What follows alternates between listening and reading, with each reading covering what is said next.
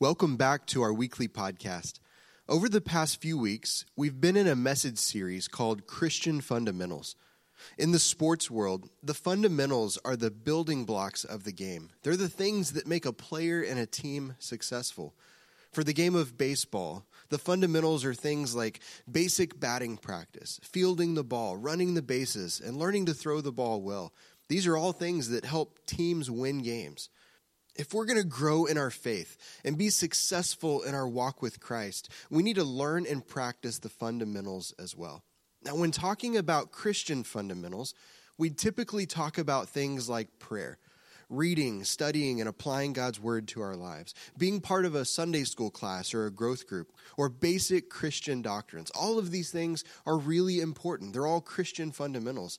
But for this series, we've been talking about some of the important aspects of our faith that often go overlooked. In week one, I preached a message on the importance of preserving and protecting unity in the church. We learned that unity is not something that we manufacture. Instead, it's something that we already have in Christ. And as followers of Jesus, we're called to preserve and protect that which God has given. In week two, I preached a message on what it means to walk in holiness, uh, what it means to live a life that's set apart by God for his purposes. That's what that word holiness means. It means set apart or different. And then last week, one of our elders, Bruce Hankey, preached a sermon on the importance of mentoring others. Today, I'm going to continue our series by preaching from a passage in Philippians chapter 4. The Christian fundamental that we're going to learn more about today is contentment. The Bible clearly teaches that God wants us to be content. Philippians chapter 4, verses 10 through 13, is just one passage that highlights this important truth. And it's going to serve as the main text for the message today. When we read this passage, there's one verse that will stand out because it's a verse that we've all heard many times. It's a verse that's been written on the walls of our homes, posted on social media a million times, and shared before major sporting events. The verse that I'm talking about is Philippians 4, verse 13, which says, For I can do everything through Christ who gives me strength.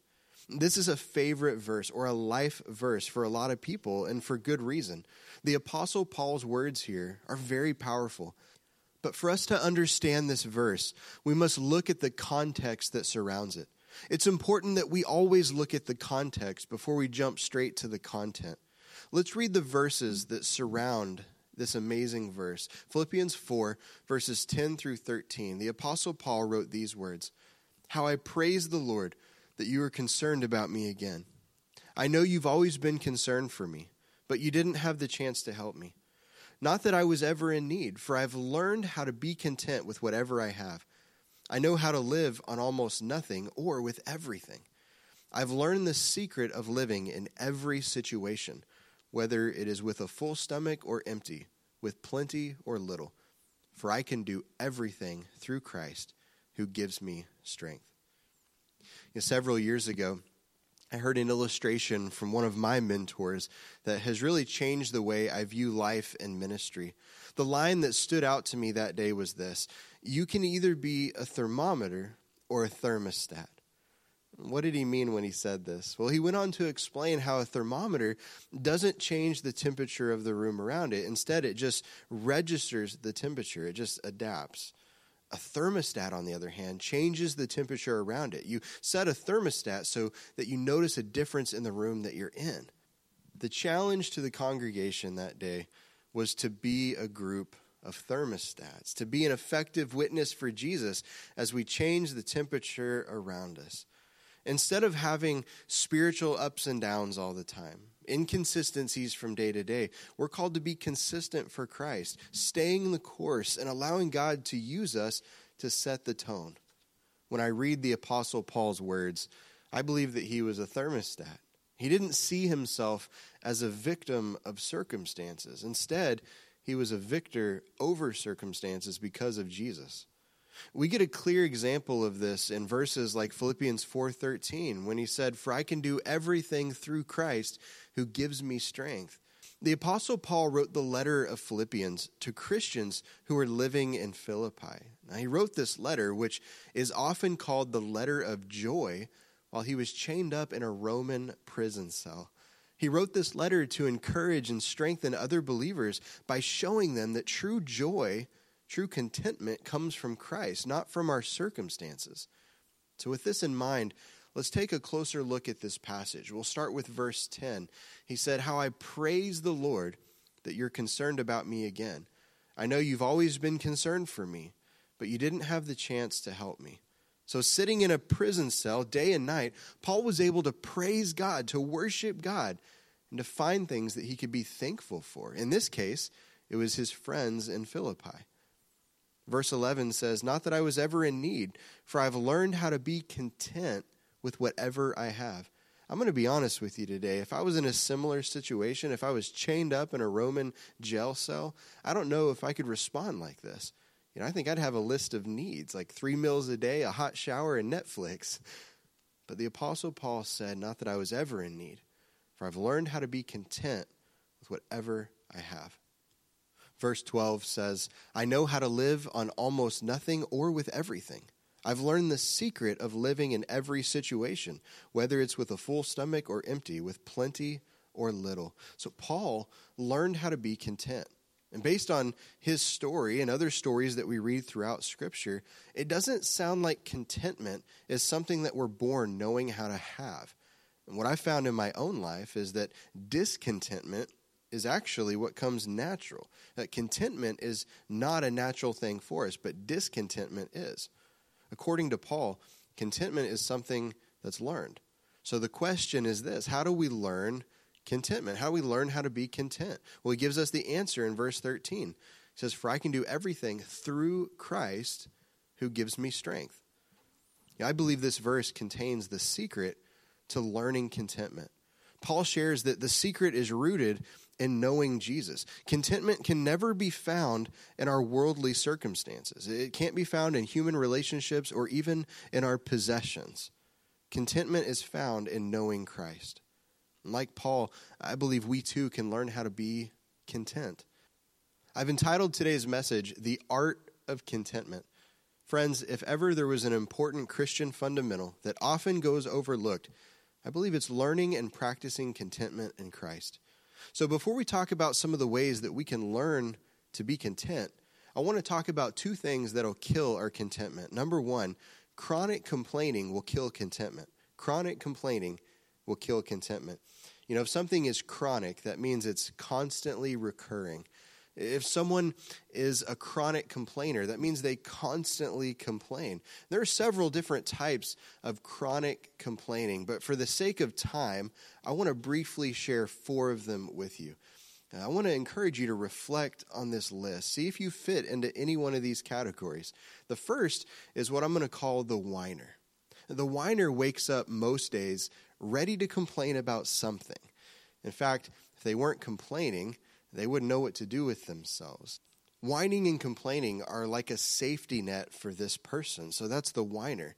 The second kind of chronic complainer is what I'm going to refer to as the martyr. The martyr often feels like no one appreciates them. They think all I do is give and nobody ever gives back. The martyr wants others to notice their sacrifice and to be recognized for it. The third kind of chronic complainer is what I'm going to call the cynic. Now, the cynic believes that nothing will ever change. Their situation will always stay the same. This person typically has a can't do attitude. This person lives as a thermometer. Circumstances affect them, they don't positively affect other people. And then finally, you have the perfectionist. For the perfectionist, nothing is ever good enough. This person doesn't trust others to help, and they're never satisfied with the results. So these are four types of chronic complaining, all of which kill contentment in our lives. So, what does the Bible say about chronic complaining? Well, it doesn't use those two words specifically, but Philippians chapter 2, verses 14 and 15 says, Do everything without complaining and arguing, so that no one can criticize you. Live clean, innocent lives as children of God, shining like bright lights in a world full of crooked and perverse people. Again, the Apostle Paul was writing from a Roman prison cell. Understand the context here, sharing about how he's learned how to be content in any situation.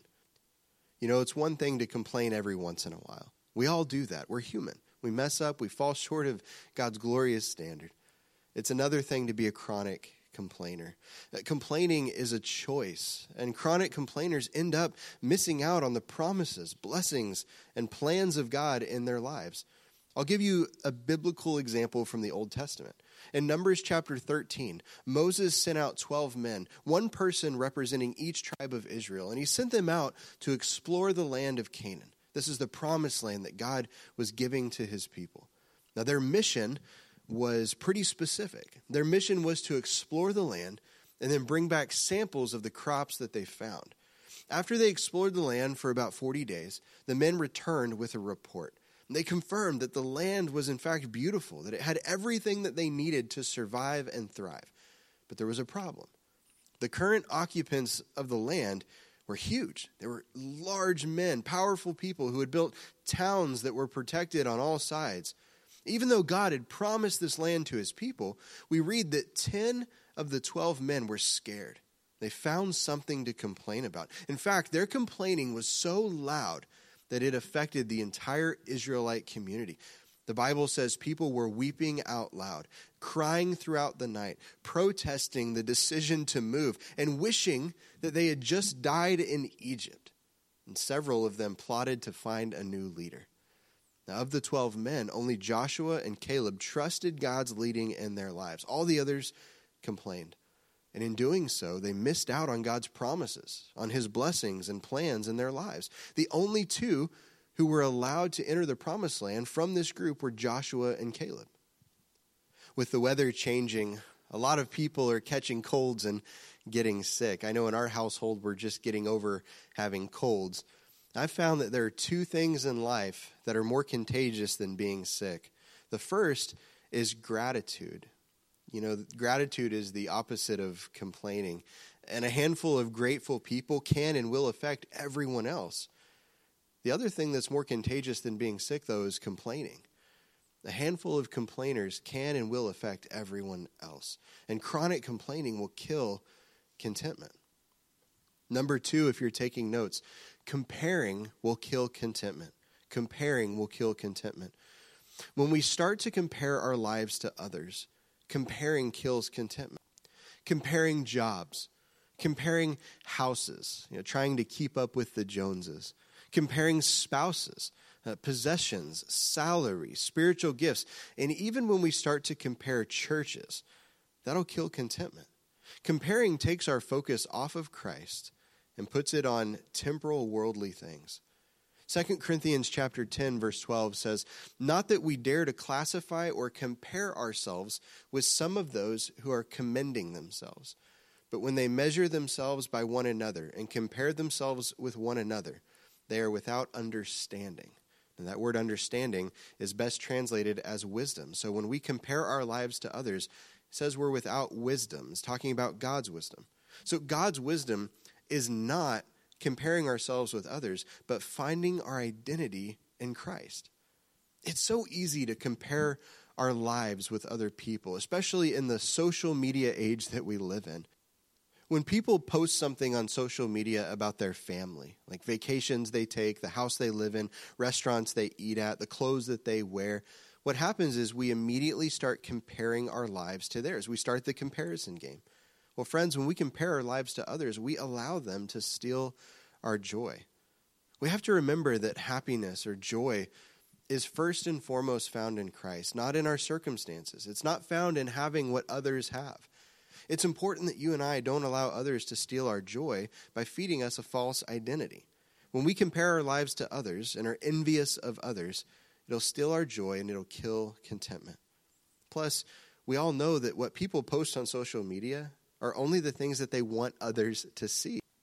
Behind social media accounts are real people with real issues who really need Jesus, and that's all of us. So comparing will kill contentment. For the last half of the message, I want to talk about how we can learn to be content. Number one, if you're taking notes, choose contentment in Christ over contentment in the world.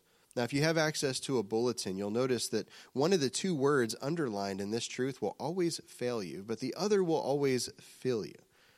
Finding our contentment in the world, that's one of the words. the lust of the flesh, the lust of the eyes, the pride of life, as Solomon wrote about, this will always fail us. But finding our contentment in Christ, that's the second word, that'll always fill us. Learning contentment always starts with choosing to focus on the right things.